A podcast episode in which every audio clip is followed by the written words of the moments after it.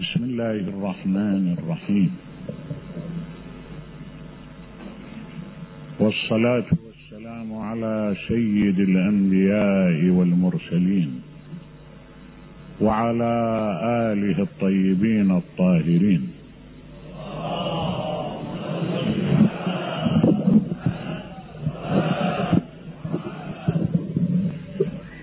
السلام عليكم موالي جميعا ورحمة الله وبركاته. نحن في رحاب هذه الليلة الكريمة. هذه الليلة المباركة التي تطل علينا وفي غرتها ميلاد الأمل المنتظر. الذي تتوق إليه الأرواح وتحتفل به المشاعر وتتعطش له دنيا العدل ويصدى ويظمأ له الأفق الذي ينتظر عطاء محمد وآل محمد.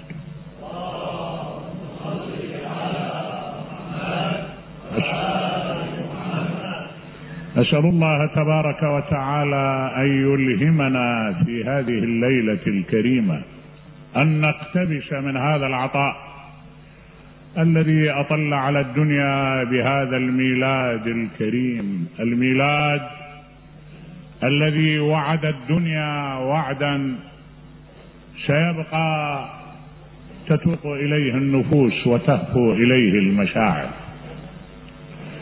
إن مسألة الإمام المهدي صلوات الله وسلامه عليه من المسائل التي شغلت حيزا كبيرا من أذهان المسلمين ودار حولها النقاش في أكثر من بعد وبعد.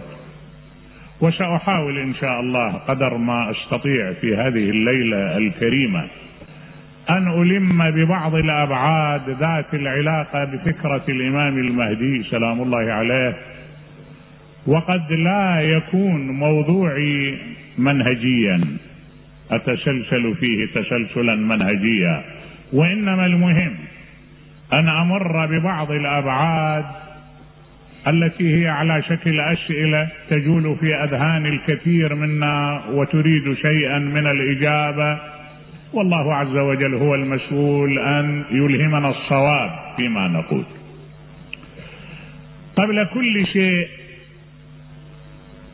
فكرة الإمام المهدي سلام الله عليه تلقى في الوسط الإسلامي عند كثير منهم الموقف السلبي في عدم الإيمان بها أو في معارضة بعض أبعادها. وقد يتساءل الإنسان لماذا هذا الموقف من المسلم من بعض المسلمين ازاء فكره الإمام المهدي سلام الله عليه ككل؟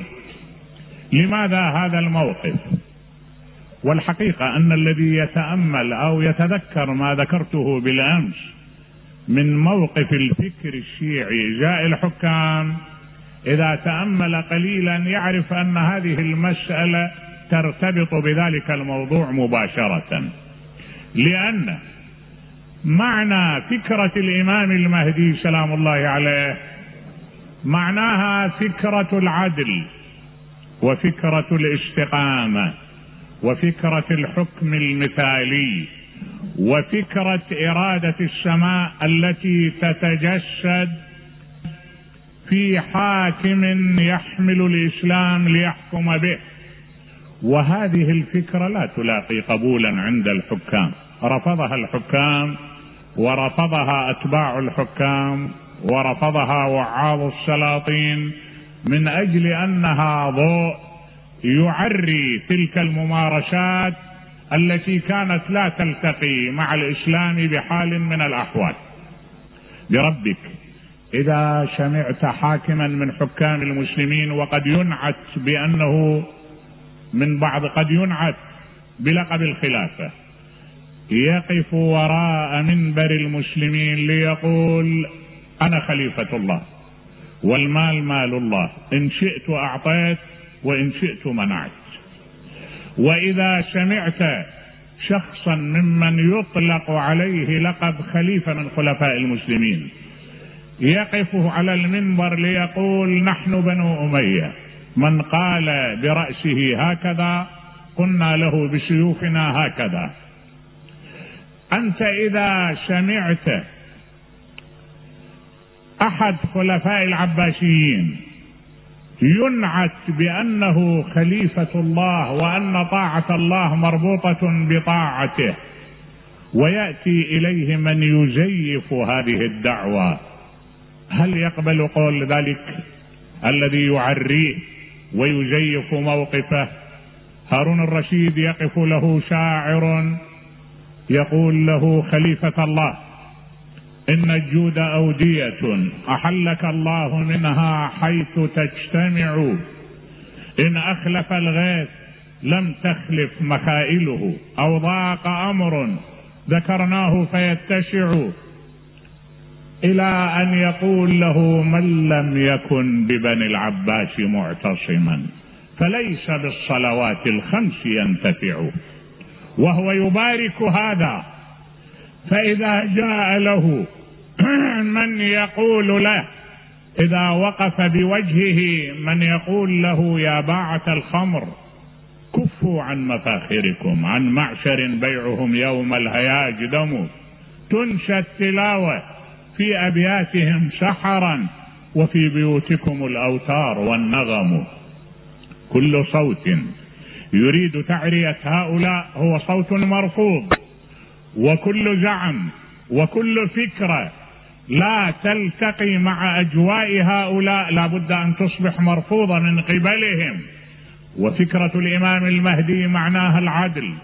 ومعناها الاستقامة ومعناها الحكم المثالي ومعناها تجسيد إرادة السماء في الأرض وكل ذلك يأباه الحكام أبوه فزيفوه حاولوا تزييفه وحاولوا أن يدسوا في أبعاده ما لا يلتقي مع أصل الفكرة كما سيمر علينا إن شاء الله خلال هذا الموقف القصير.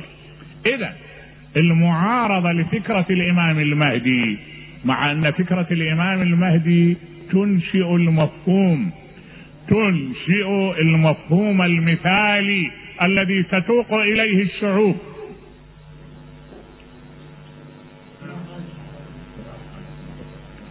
فكرة الإمام المهدي تجسد المثل الأعلى. نحن نعرف أن كل شعب عنده مثل عليا. حتى شعوب الجاهلية. أليس شاعر من شعرائنا في الجاهلية؟ يقول ولولا ثلاث هن من عيشة الفتى وحقك لم أحفل متى قام عودي. يقول لولا المثل العليا التي أتوق إليها أنا لا أحفل وإن مت وقام عني من يعودني من مرضي. المثل الأعلى حتى شعوب الجاهلية كانت تنشده.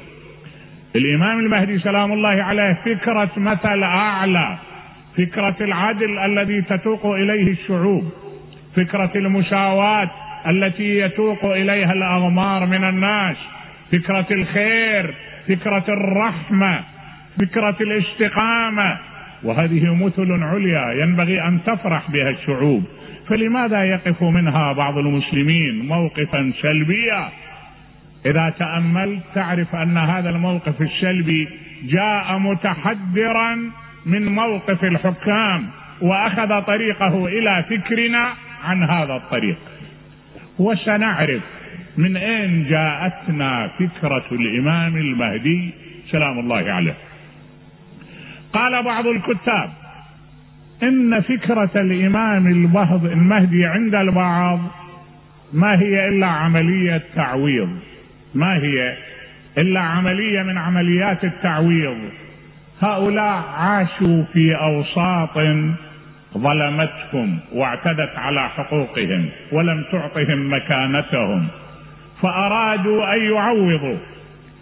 لم يستطيعوا أن يقابلوا من قابلهم ولا أن يقاتلوا من قاتلهم. فلجأوا إلى أحلام اليقظة. لجأوا إلى التعويض. فعوضوا عللوا أنفسهم بإمام يأخذ لهم بحقهم وينتقم لهم ممن ظلمهم واستدلوا على ذلك بأحداث. دعني أقدم لك نموذج واحدا من نماذج استدلوا بها على هذا المعنى وأرادوا تأكيده. رأيت كاتبا من الكتاب يقول أن فكرة الإمام المهدي ما هي إلا تعويض عند هؤلاء الذين فشلوا والذين ضعفوا عن أن يقابلوا عدوهم فتصوروا أن هناك رجل يبعثه الله ينتقم لهم ويأخذ لهم بثارهم.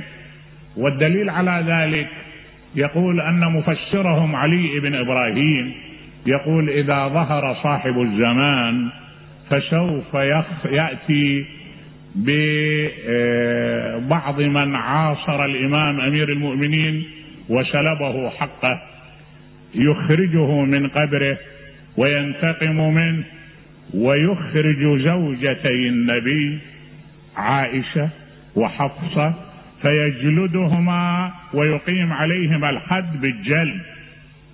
هذه أصل الفكرة التي ينقلها عن تفسير علي بن إبراهيم.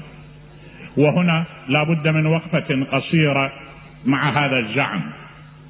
اولا هذه الرواية هو ينقلها عن تفسير علي بن إبراهيم.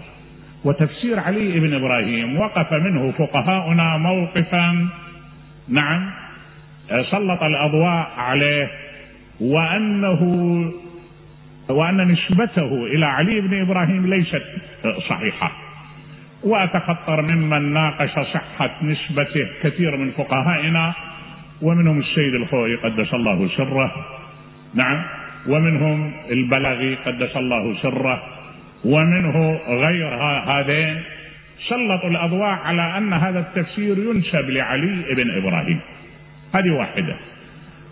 وأنه ليس من التفاسير الصحيحة الموثوقة التي استوفت شرائط الصحة.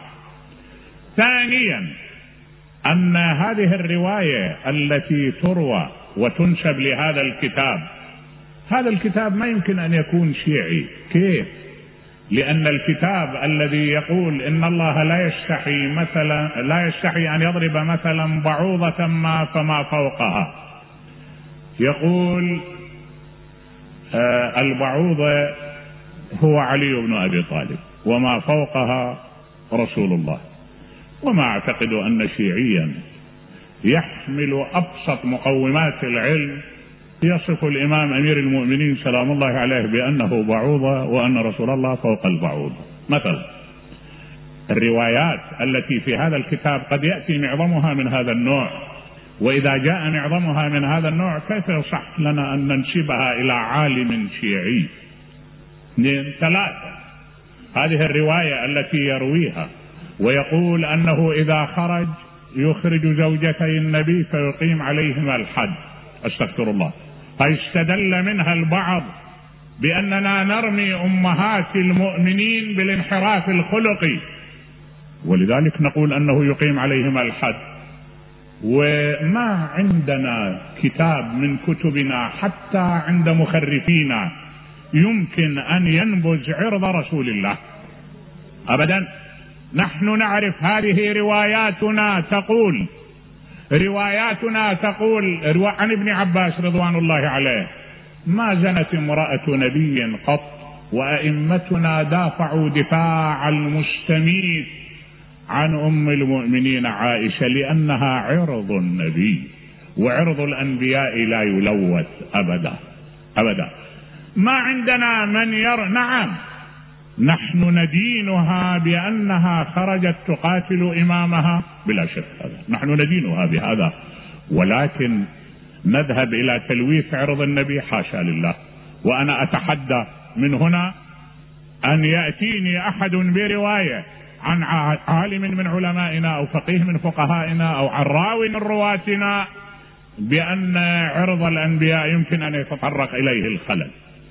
أربع لو كان هذا المعنى الذي ذكره صحيح لكان الإمام إيه، يقيم عليها مش جلد لا يقيم عليها الحد عن طريق الجلد وإنما عن طريق الرجم لأنها زوجة ومحصنة.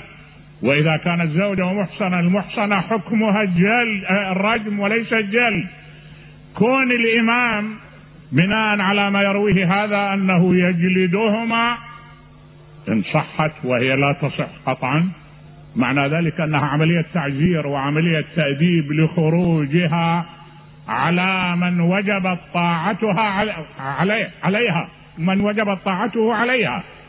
اذا هذا اللون من الروايات التي أراد البعض أن يعلل بها بأن فكرة الإمام المهدي إنما هي عملية تعويض والدليل على ذلك أنهم يتصورون أن الإمام المهدي سينتقم لهم وسيأخذ بثارهم وسيقتل القتلة وإلى آخره. ولا يخرج الأمر عن أحلام اليقظة. كلا. أولا في تأريخنا عباقرة. ثانيا تأريخنا الحمد لله عامر بالعلماء النياقدة الذين لا يمكن أن تفوت عليهم أمثال هذه الفكرة. غيرنا ليس بأحد ذهنا منا ولا بأكثر علم حتى يمكن أن يدل علينا بأنه فهم ما لم نفهم. لا نحن نعلم أن هناك أفكار تعويضية ولكن نحن نفهم أن النصوص وستأتي علينا. قد أخذت بأعناقنا للاعتراف بفكرة الإمام المهدي. أنا أعرف وأدرك أن هناك أفكار تعويضية ولكن ليس منها هذه الفكرة لأن هذه الفكرة أنا ما أخذتها من الهواء وإنما أخذتها من النصوص الصريحة والنص لا مجال للاجتهاد فيه أبدا.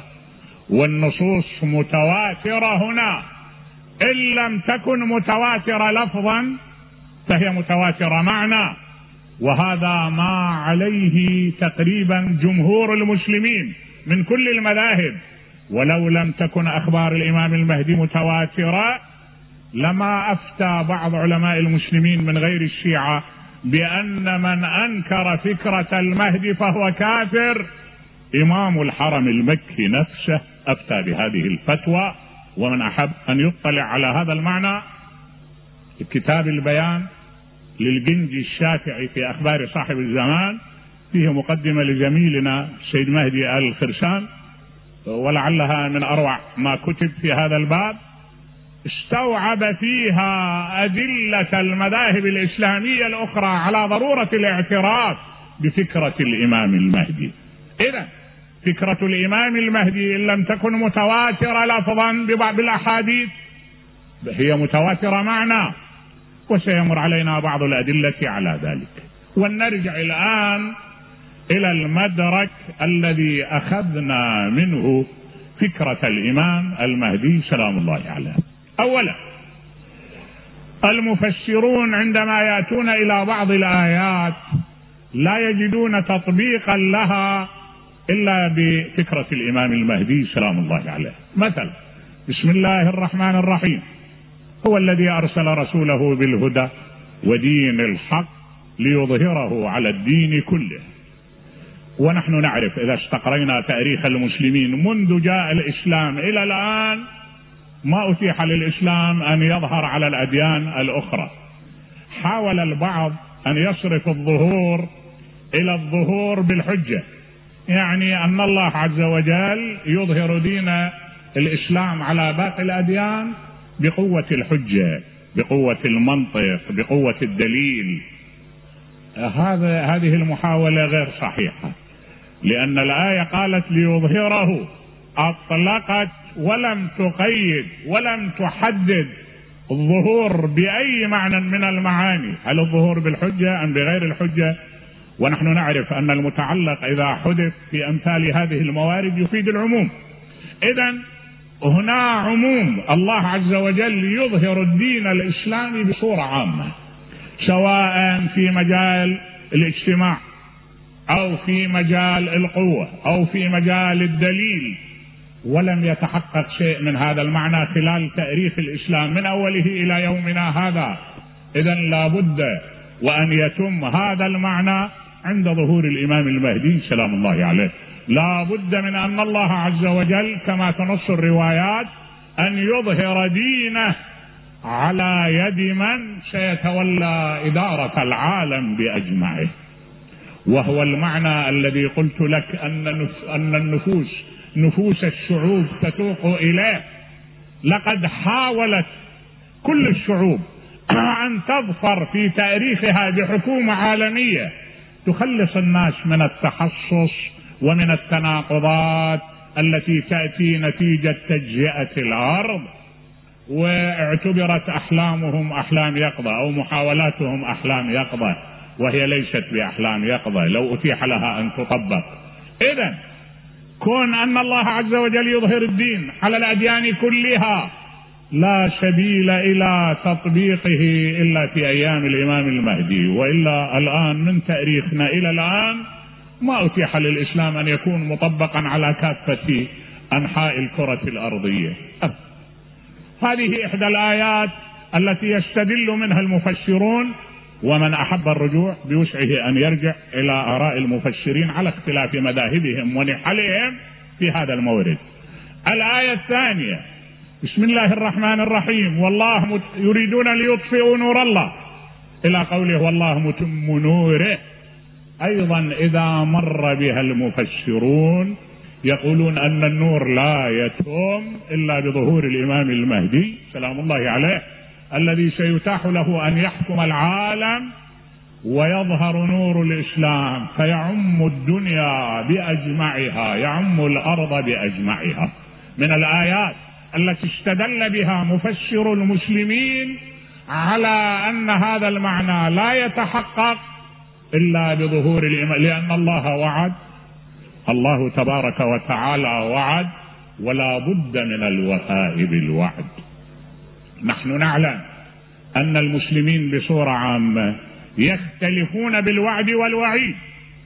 بل إجماع المسلمين بأن الوعد لا بد من الوفاء به ويختلفون في وجوب الوفاء بالوعيد أو عدم وجوب الوفاء بالوعيد.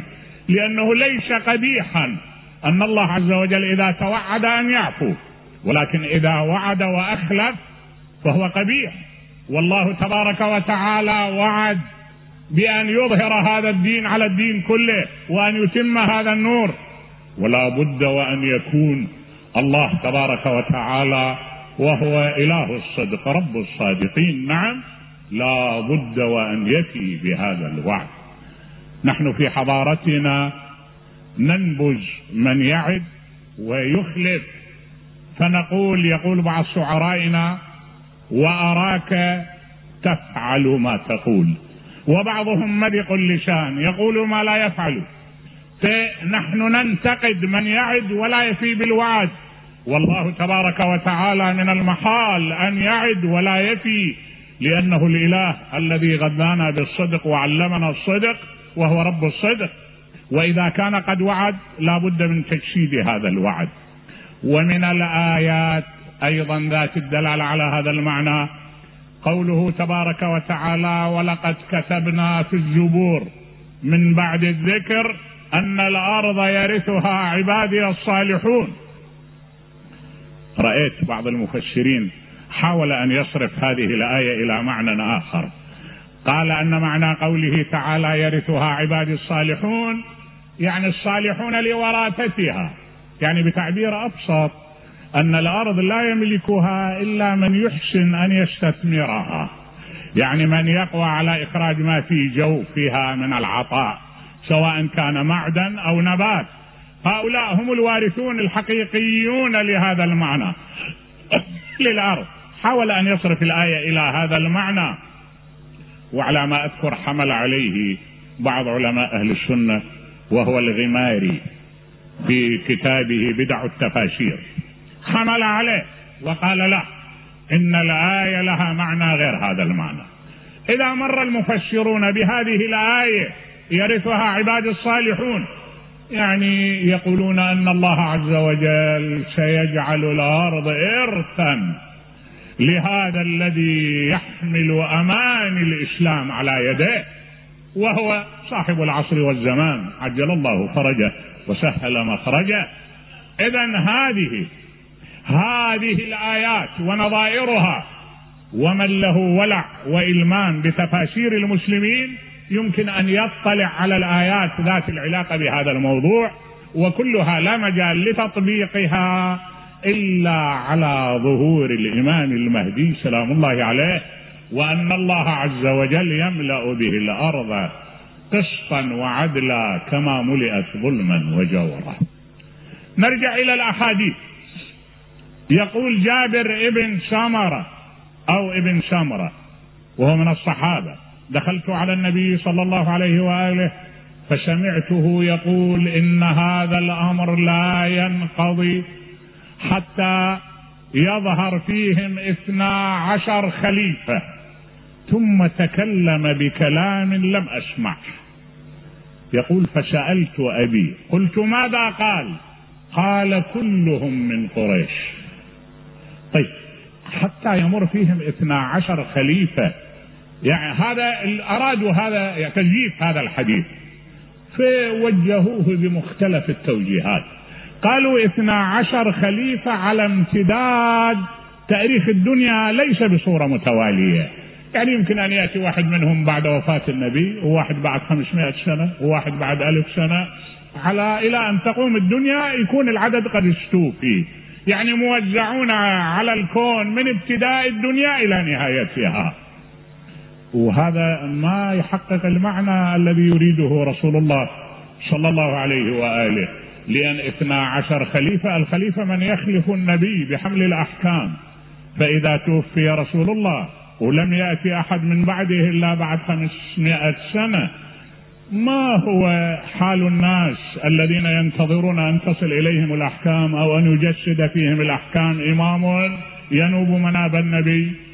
البعض الآخر حاول أن يحمل هذه الرواية على اثني عشر خليفة سماهم فعد الخلفاء الأربعة وعد من جملتهم مروان وعد من جملتهم يزيد ابن معاوية. وهذه النكبة التي لا يمكن أن يقر أن يقرها فكر من أفكار المسلمين. بربك هذا الرجل الذي يصعد على منبر المسلمين ويقول أقول لصحب ضمت الكاس شملهم وداعي صبابات الهوى يترنم خذوا بنصيب من نعيم ولذة فكل وإن طال المدى يتصرم هذا الذي يقول عليلة أو علي هاتي علليني وأعلني حديثك إني لا أحب التناجيا ثم يستمر في هدر لا أريد أن آتي به. أمثل هذا الذي يعلن صوته لعبة هاشم بالملك. فلا خبر جاء ولا وحي نزل. هذا يخلف رسول الله هذا ممن يفتخر به رسول الله وأن الله سيعمر به الأرض وأن الحجه نعم ستبقى قائمه بوجوده. أهؤلاء بربك هل هناك قلم نظيف يمكن أن أو هناك عقل يحترم نفسه يمكن أن يذهب إلى مثل هذا الرأي؟ فيذهب إلى أن يزيد بن معاوية يمكن أن يكون خليفة من خلفاء رسول الله. ورحم الله أبا فراش الحمداني. يقول تالله ما جهل الاقوام موضعها لكنهم ستروا وجه الذي علموا. حتى اذا اصبحت في غير موقعها راحت تنازعها العقبان والرخم. وفعلا العقبان والرخم تعتبر هؤلاء يعتبرون خلفاء وتنفى خلافة الخلفاء الحقيقيين. بنو علي رعايا في ديارهم والامر تملكه النسوان والحشم.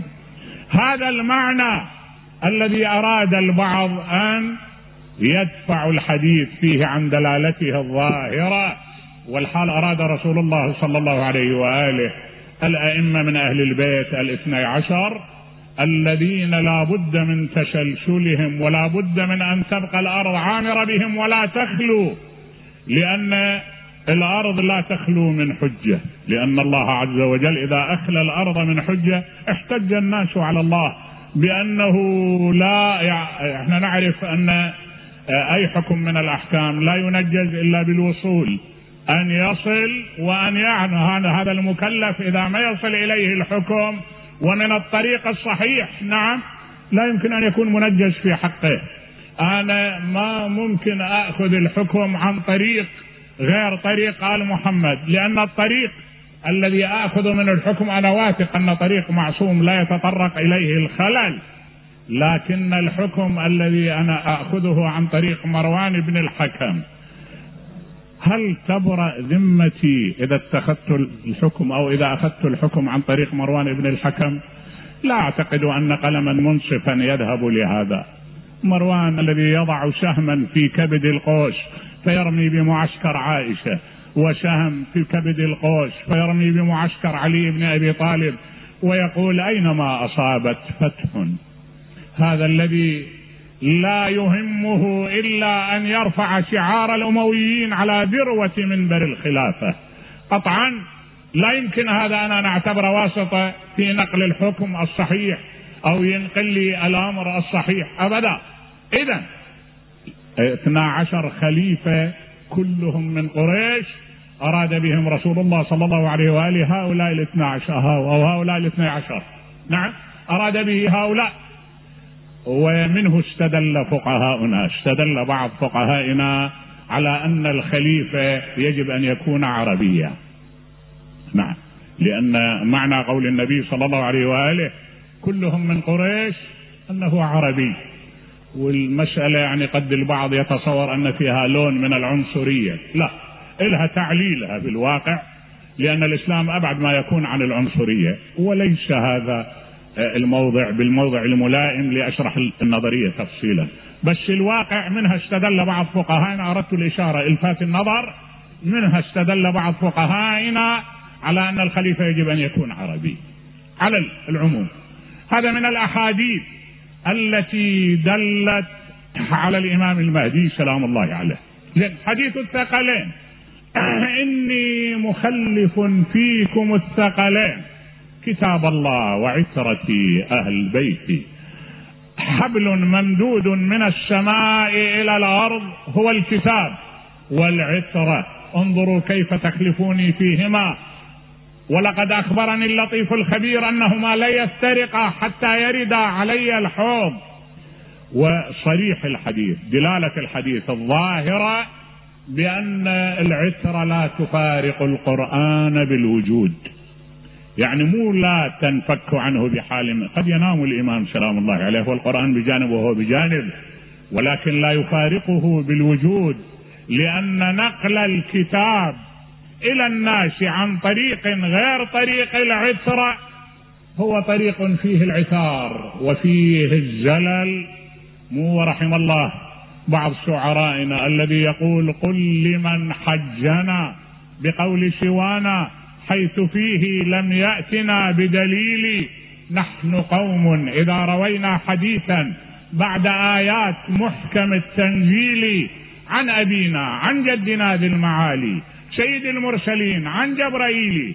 وكذا جبرائيل قال عن الله بلا شبهة ولا تأويل. يقول أحد أصحاب الإمام الباقر سلام الله عليه للإمام الباقر يا ابن رسول الله إذا ذكرت لي حديثا فأسنده.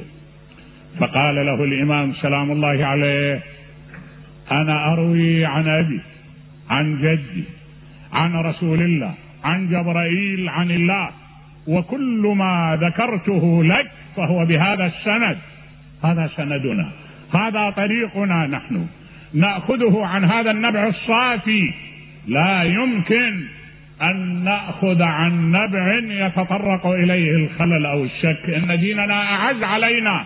نحن أحرص على ديننا من أن نأخذ ديننا من أمثال مروان. ولو كان صادقا لأخذنا منه. بدليل أن فقهانا يذهبون إلى الآخذ بالخبر الموثق والخبر الموثق هو ما يرويه غير الإمام إذا كان صادقا. إحنا نأخذ. ما عندنا عنصرية ما عندنا عداء لكن نريد الصدق نتحرى الصدق. ومن الأحاديث التي دلت على خروج الإمام المهدي سلام الله عليه قول النبي صلى الله عليه وآله والله لن تقوم الساعة حتى تملأ الأرض ظلما وجورا. ولا بد أن يخرج من من ولدي من يملأها قسطا وعدلا كما ملئت ظلما وجورا.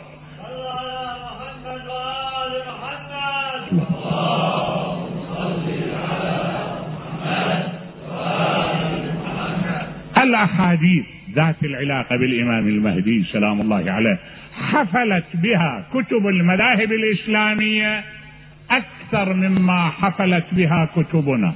يعني إذا كان الغيبة مثلا للشيخ الطوسي أو إكمال الدين وإتمام النعمة أو الكافي للكليني أو بعض مؤلفاتنا بالقياس إلى ما ذكره العام من أحاديث الإمام المهدي سلام الله عليه ما ذكرناه نحن يعتبر نزرا يسيرا نعم بقي الاختلاف في بعض النقاط.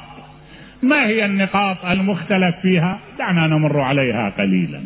النقطة الأولى يقول القائلون ما جدوى إمام غائب لا يراه الناس ولا يتصلون به ولا يغترفون من علمه ولا يعرفون أين موقعه وأين مكانه؟ والحقيقة أن الإجابة على مثل هذا القول إجابة سهلة يسيره إحنا الآن بالدنيا نستعمل كثيرا من الأشياء التي لا نراها. يعني ليس كل ما لم نره هو غير موجود. إحنا الآن في حياتنا اليومية نستعمل الأثير. ينقل إلينا الأمواج الصوتية وينقل إلينا وينقل إلينا ولم نرى الأثير ولكننا نؤمن به وهو حقيقة قائمة ونستعمله يوميا في تصرفاتنا. نحن نؤمن أن الجين ينقل الخصائص الوراثية منذ مليون سنة. نعم. دخل رجل على النبي صلى الله عليه وآله قال يا رسول الله قال بلى. قال لقد ولد لي مولود. قال له النبي صلى الله عليه وآله أذكر هو أم أنثى؟ قال وما عسى أن يكون إما أن يكون ذكرا أو أنثى. قال أيشبهك؟ أم يشبه أمه؟ قال وما عسى أن يشبه إما أن يشبهني أو يشبه أمه. قال له النبي لا تقل ذلك. إن النطفة إذا سقطت بالرحم أحضر الله كل نسب بينها وبين آدم إلى أن تقوم الساعة. نعم. اذا هذا يعني منطق قانون الوراثة؟ بالضبط عبارة آه، من ذهب إلى قوانين الوراثة. يقولون أن الجين يمكن أن يحمل خصائص الجنين ويخرج الجنين ليشبه ابا من آبائها أو جدا من أجدادها أو عما من اعمامه منذ ملايين السنين. وإذا أردنا أن نجتمع أن نجمع مليون من الجين. لا يرى هذا العدد إلا بمجهر إلا بمجهر كبير. فنحن نؤمن بأن الجين يفعل فعله. ولم نره لم نره ولكننا نؤمن به. وما أكثر الكائنات التي لها تأثير على حياتنا بدون أن نراها. نحن نعرف أن كثيرا بهذا الكون من الأشياء من الكائنات التي لا نراها. ولكننا نؤمن بوجودها. اذا ليس كل ما لم نره معناه أنه ليس بموجود. أنا الآن يحركني جهاز صغير أسميه ريموت نعم يحرك اجهزته ما هي الصلة بين هذا الجهاز وبين هذا الريموت الذي يحركه؟ كيف يحركه؟ قد تكون الكائنات التي بالكون تحركني على هذا النمط. العلم قرب إلينا كثيرا من المفاهيم. اذا ليس كل ما لم نره معناه ليس بموجود وليس كل شيء نراه معناه هو صحيح. نحن إذا وقفنا على الأرض ونظرنا إلى الشمس نرى أن الشمس تدور حول الأرض بينما العكس هو الصحيح أن الأرض هي التي تدور حول الشمس. اذا ليس كل ما نراه صحيح.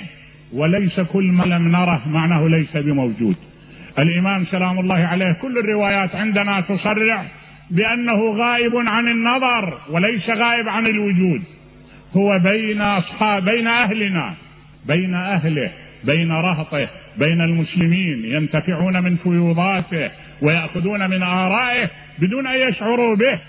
الروايات تقول هو بين أظهركم. اذا هو ليس بغائب عنا يعني بحيث يتعذر علينا الاتصال به وإنما يتعذر على عيوننا النظر إليه. أما لماذا؟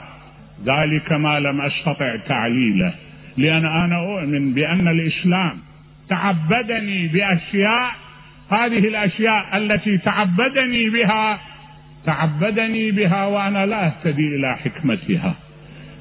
من منكم يستطيع أن يقدم لي أسرار أو فلسفة أن أبحث عن حصيات سبعة أو واحد وعشرين من الحصيات لأرمي بها الجمار عندما أذهب إلى الكعبة؟ ما هي الفلسفة في هذا؟ أن من هذا المكان الخاص لازم أجمع حصيات والحصيات لازم تكون رقش ولازم تكون نعم بكر غير مستعملة قبلي ها؟ طيب أنا شنو يعني الفلسفة في هذا المعنى؟ حصى ثم أين هو الشيطان الذي أقذفه بهذا بهذه الحصى؟ أنا أقذف أحجارا يعبر عنها بالنصب. هل للعقل مسرح هنا؟ ومتى كان العقل يملك أن يتحكم فيما شرعه الله عز وجل رب العقول؟ الله تعبدني بأشياء لا أهتدي إلى سرها. فرض علي عدد الركعات صباحا فحددها باثنين بينما حدد لي العصر بأربعة والظهر بأربعة لما؟ ما هي الفلسفة؟ لماذا شهر خاص من الصيام؟ ليش مش أكثر ولا أقل؟ كلها دين لا سبيل إلى أن نعلله بتعليلات منا. نعم إذا وردت علة نعم منصوصة أنا أتعبد بالعلة. أما أني أخترع علة من العلل فأعلل بها بعض الأمور سواء كانت عقيدة أو حكم لا. الإنسان إلى حد يقف عنده. أنا علي أن أذعن وأؤمن بما أراده الله بما شرعه الله. الله تبارك وتعالى وضع لي من الأدلة ما يدفعني إلى الإيمان بالمهدي. إذا كان وضع لي من الأدلة ما يدفعني إلى الإيمان بالمهدي علي أن أؤمن به بدون أن أبحث عن العلة في ذلك. أن لماذا غاب؟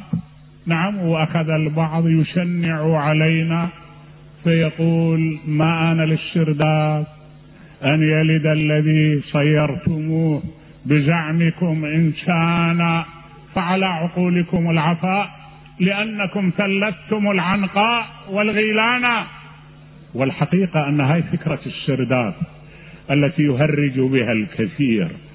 سرداب مو أكثر من أن السرداب في بيت الإمام. الحسن العسكري سلام الله عليه. إحنا نعرف أن جو العراق مناخ العراق مناخ حار وبالصيف يصنعون هذا السرداب ليستظلوا به عن الحر مو أكثر. نعم وآخر ما رؤي الإمام رؤي هنا. وإلا لا دخل للسرداب بهذا أبدا. يعني أرجوك أنا عندما أقف على السرداب أنا جاي أمجد مكان فيه عزيز من أعزائي. أنا أعيش بحضارة. هاي الحضارة تقول أمر على الديار ديار سلمى. أقبل ذا الجدار وذا الجدار. وما حب الديار شغفنا قلبي. ولكن حب من سكن الديار. إذا هذا المكان اللي كان مأوى يوم من الأيام يذم هذه الذات المقدسة. أنا أجي لاجدد به عهد وإلا لا دخل للسرداب في موضوع المهدي وليس آه، عقولنا مما يثلث العنقاء والغيلان بل عقول غيرنا التي ولا أريد أن أخوض. نعم؟ يعني لا أريد أن أضع يدي على بعض الدمامل لأن هذه الليلة إحنا نعيش فكرة تريد التوحيد بين الناس تريد لم الشمل وجمع الكلمة ولا أريد أن أتخذ من ذكر الإمام المهدي سلام الله عليه. ما يفرق شملنا وما يمزق وحدتنا. نحن من أكثر الناس دعوة إلى وحدة المسلمين. ووالله لو أحب الناس محمدا وآل محمد لجمعهم هذا الحب على الهدى وعلى الحق ولكنهم بعدوا عن حب آل محمد فتمزقوا وذهبوا أيادي شبا اذا فكرة السرداب ليست من الأمور التي نحرص عليها. أنا أكثر من مرة أقول وسمعت بعض فقهائنا يقول والله لو وشعني لأخذت شيئا من التراب وملأت هذا السرداب بالتراب. حتى أريح الناس من هالافتئات هذا. من هالدعاوى الباطلة من هالتهريج الذي لا محل له. السرداب ما إلى دخل فكرة السرداب الإمام سلام الله عليه ما نحدد إحنا بهذا المكان أو بمكان آخر وإنما نقول أنه بين ظهران المسلمين يستفيد المسلمون من وجوده ومن حياته. أوليس المسلمون يعتقدون بأن الخضر حي وأنه ما مات ولن يموت إلى أن تقوم الساعة؟ نعم عند ذلك يصدق عليه معنى الآية كل نفس ذائقة الموت. هو فعلا حي بإجماع المسلمين. فلتكن فكرة فلتكن فكرة الإمام المهدي من هذا النوع. هي من ناحية. من ناحية أخرى يطرح تشكيك آخر. يقال كيف يتسنى لإنسان أن يعيش هذه المدة الطويلة؟ الغريب أن الذي يدعي هذه الدعوة من العلماء وهو يعرف أن بعض المواد وضع الله عز وجل فيها مناعة تعيش معها آلاف السنين. الآن كل الناس يعرفون أن المواد المتقرنة اللي منها الظفر ومنها الشعر يمكن أن تعيش ثلاثة آلاف أربعة آلاف سنة خمسة آلاف سنة بالتراب. نعم؟ إحنا نعرف هم هم نفس هؤلاء اللي ينكرون على الإمام كيف يعيش. يقولون أن بعض الناس قتل. رأيت أحد مؤرخيه يقول فلان هذا الذي كان لا يقول بخلق القرآن. وقتل ودفنوه في إحدى الآبار ثم بعد مئات السنين أخرجوا جسده لم تنل الأرض منه شيئا. ما أعرف يعني إذا كان حكم الأمثال فيما يجوز أو لا يجوز واحد لما تستكثر على جسد عند هذا يعيش وجسد عند الإمام. لا لا لا تعترف بأنه يمكن أن يعيش تقول أن الخلايا تندثر وتتلاشى ولا بد للكائن الحي من أن يموت. ما نقول أنه ما يموت ولكن نقول أن الله عز وجل يمكن أن يعطي لهذه الخلايا قدرة على الحياة. القرآن قدم لنا نموذجا من ذلك. فلبث فيهم ألف سنة إلا خمسين عاما. وألف سنة خارج الأعمار المتعارفة. هل معنى ذلك أن الله عز وجل أحيا هذا بدون إرادة؟ قطعا أحياه بإرادة. أعطى الخلية القدرة على الحياة والاستمرار. وإحنا نروي أن فلان عاش ألف سنة وفلان عاش ستمائة سنة. وأنت متى أخرجت الإنسان عن العمر المتعارف؟ ما أصبح أكو فرق بين أن يعيش ألف أو ثلاثة آلاف أو أربعة آلاف.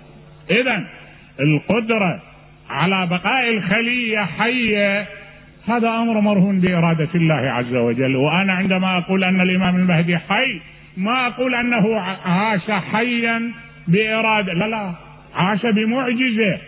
أليس المؤرخين؟ المؤرخين يقولون أن الشاه إسماعيل لما جاء إلى تعمير المراقد المقدسة دخل إلى كربلاء. ولما دخل إلى كربلاء أراد أن يقوم بتعمير المراقد. فبدأ بمرقد الحسين سلام الله عليه ومراقد الشهداء إلى أن أكمل المراقد. قالوا له بقي مرقد لم لا تتولى تعميره؟ قال مرقد من؟ قالوا له مرقد الحر ابن يزيد الرياحي. كان في نفسه منه شيء. قال أنا أعتقد أن هذا الرجل ليس مرضيا عند الحسين لأنه جعجع بالحسين. وما أقدر أحمل نفسي على أن أعمر له قبره عند هذا الموقف السلبي. قالوا له لا هذا الرجل تاب والحسين بارك شهادته. وهاي النظرية كانت في يوم من الأيام سائده حتى تخطى خطر بعض آه، أدبائنا وهو الأعشم رحمة الله عليه. آه، قال ألا يا زائرا بالطف قبرا؟ به ربحت لزائره التجارة. أشر للحر من بعد وسلم فإن الحر تكفيه الإشارة. يعني لا تتعب يكفي أن من بعد يقول له سلام عليك لأنه ما يستاهل أن تزوره. ثم رد عليه الشيخ جواد الهر رحمه الله بقوله زر الحر الشهيد ولا تؤخر زيارته على الشهداء قدم ولا تسمع مقالة أعشمي أشر للحر من بعد وسلم. ثم هو الرجل بعد ذلك ارتدع عن النظرية ورثى رثى الحر المهم هاي الفكرة كانت سائدة. فقالوا لي إسماعيل قالوا له أن هذا رضي عنه الحسين وفي نفس الوقت بارك شهادته ومسح على جبهته وجلس عند رأسه. قال لهم إذا إذا كان كذلك زين خلينا نذهب إليه. أقبل أمر بنفس القبر. لما وصلوا إلى اللحد يقول المؤرخون وجدوا الجسم كاملا لم تأخذ الأرض منه شيء. ووجدوا على جبهته عصابة قد عصب بها. شال الشاه قال ما هذه العصابة؟ قالوا له بلغنا أن الحسين لما وصل إليه وجد جرحا في جبهته ينغر منه الدم فأخرج الحسين. أعطوني هذا المنديل. أماطه عن جبهته انبعث الدم. أعاده هدأ الدم.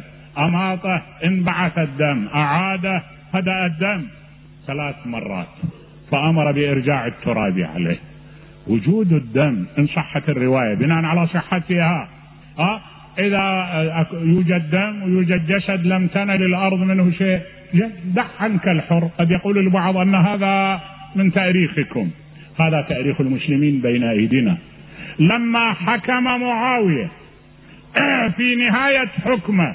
أراد أن ينتقم من الأنصار لأن الأنصار كانوا بأجمعهم إلى جانب علي بن أبي طالب. إلا واحد أو اثنين هذول كانوا مع معاوية وهو بشير وابنه النعمان ابن بشير. والباقي من الأنصار بأجمعهم كانوا مع الإمام أمير المؤمنين. فأراد الانتقام منهم.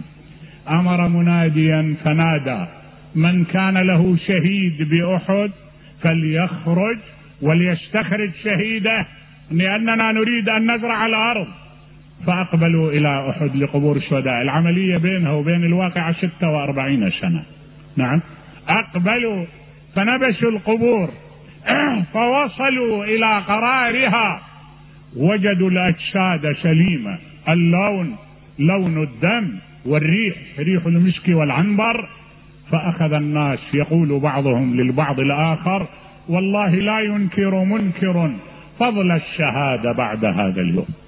وسواء صحت هذه الوقائع التاريخية أم لم تصح فإن لله عز وجل القدرة الكافية على أن يعطي الخلية القابلة على البقاء قابلية أن يعيش الإنسان. وبين أيدينا نماذج حية يعتقد المسلمون بحياتها. إذا ما يوجد إشكال ليش إشكال علينا؟ بأننا نقول بحياة الإمام المهدي مع طول المدة آه. إذا نرجع بعد ذلك لنسأل هل هناك روايات أو وثاق أو أدلة موثقة تدل على أن الإمام العسكري أعقب وهذا التشكيك الذي أرسله جماعة أرسل ابن حزم وأرسل رشيد رضا في المنار وارشدوا عم الإمام جعفر من بعد ولادة الإمام مباشرة أنكر وجوده لأنه ما كان يدري ما كان يعلم بولادته لأن ولادته أخفيت. وإجا ابن خلدون القى ظلال من التشكيك وجماعة القوا ظلال ولكن الروايات بأجمعها تكاثرت على أن الإمام ولد سنة 255 من الهجرة وأن هناك من رآه ومنهم نعم أحد النواب الذين اجتمعوا به وهو عثمان نعم وابنه محمد بن عثمان والحسين بن روح وعلي بن محمد السمري وجملة من أصحاب الإمام ممن سألوا كما ينص الصدوق في إكمال الدين وإتمام النعمة وكما ينص غيره بولادة الإمام ومنهم الذهبي في ميزان الاعتدال ومنهم ومنهم هناك روايات كثيرة موثقة تنص وتروي على أن الإمام ولد له ولد وهو ولده صاحب العصر والزمان.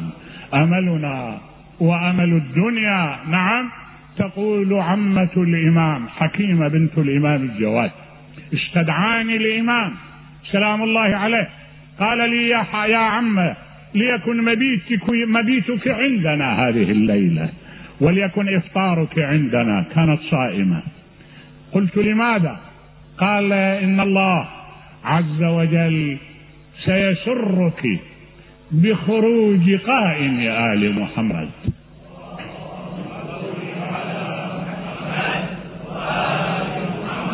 تقول ففرحت فرحا شديدا. ذهبت إلى البيت جئت بثيابي وأقبلت دخلت إلى دار الإمام سلام الله عليه وبدأت أتصفح وجوه نسائه وجواريه فما وجدت على واحدة منهن أثر الحمل إلا على نرجس. رأيت في وجهها أثرا للحمل تقول فجلست إلى جانبها. وحتى تناصف الليل قمنا معا توضأنا وشرعنا في صلاة الليل وبقيت معها وبقيت معي بايتها بهذا التعبير بايتها تلك الليلة إلى أن أوشك عمود الفجر أن ينبلج وإلى أن صلينا الوتر تقول داخلني شك. فسمعت الصوت من داخل الحجرة يا عم لا تشكي فإن الله عز وجل سيخرج وليه هذه الليلة. يا عم إياك والشك. وقد يقول قائل كيف علم بما في داخل نفسها؟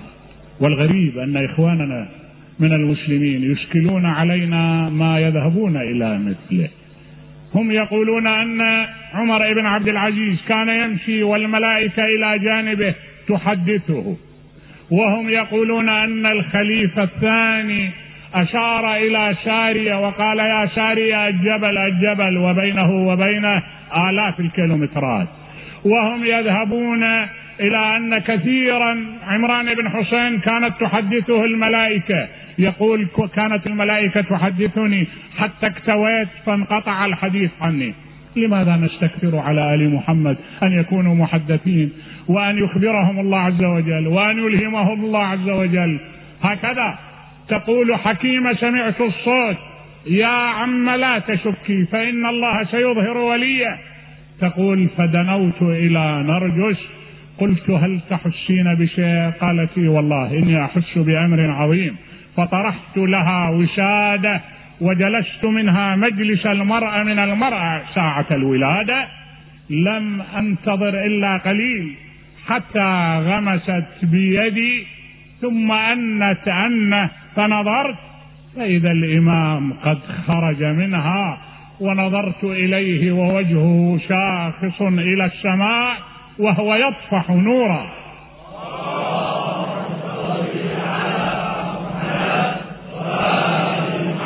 تقول حكيمة كنت أسمع ونريد أن نمن على الذين استضعفوا في الأرض ونجعلهم أئمة ونجعلهم الوارثين. أقبل الإمام سلام الله عليه تناوله ونظر في وجهه طويلا وطبع على جبينه قبله. سيدي يا أمل الدنيا سيدي يا قائم آل محمد سيدي يا رمز العدل سيدي سيدي شخصنا إليك بأبصارنا شخوص الغريق لمر السفن. سيدي سيدي لا مثل يومكم بعرصة كربلاء. في سالفات الدهر يوم سجوني ماذا اعتذارك للنهوض؟ وفيكم للضيم وشم فوق كل جبين أيمينكم فقدت قوائم بيضها؟ أم خيلكم أضحت بغير متون؟ سيدي لا يزال صوتك في زيارتك. يقرع أسماعنا. يا سيدي لئن أخرتني الدهور وعاقني عن نصرك القدر المقدور فلأندبنك مساء وصباحا ولأعولن عليك بدل الدموع دما. يا سيدي يا طالبا بثارات آل محمد. يا سيدي يا من يحمل على يديه مشعل الهدى وخلاص الدنيا. يا سيدي يا أيها الرمز الذي تتوق له الدنيا نسأل الله أن يجعلنا في ظلك وظل آبائك في الدنيا والآخرة وأن لا يحرمنا من عطائكم وأن يكحل نواظرنا برؤياك وأن يجعلنا من المستشهدين بين يديك. ذلك أمل نتوق إلى الله أن يحققه. وإذا حرمنا منه فينبغي أو بالأحرى فنسأل الله أن لا يحرم يحرمنا من عطائكم الذي نأمل أن يبقى مغلقا علينا. سيدي هذه البضاعة المزجات القليلة التي قدمناها هذه الليلة بذكرى ولادتك. تقبلها منا. يا أملنا تقبلها منا. وارفع يديك إلى الله. اسال الله أن يشملنا برحمته وأن يجمعنا شمل المسلمين وأن ينصرهم وأن يهلك أعداءهم وأن يكون لنا عزا وسندا في الدنيا والآخرة. والسلام عليكم. ورحمة الله وبركاته.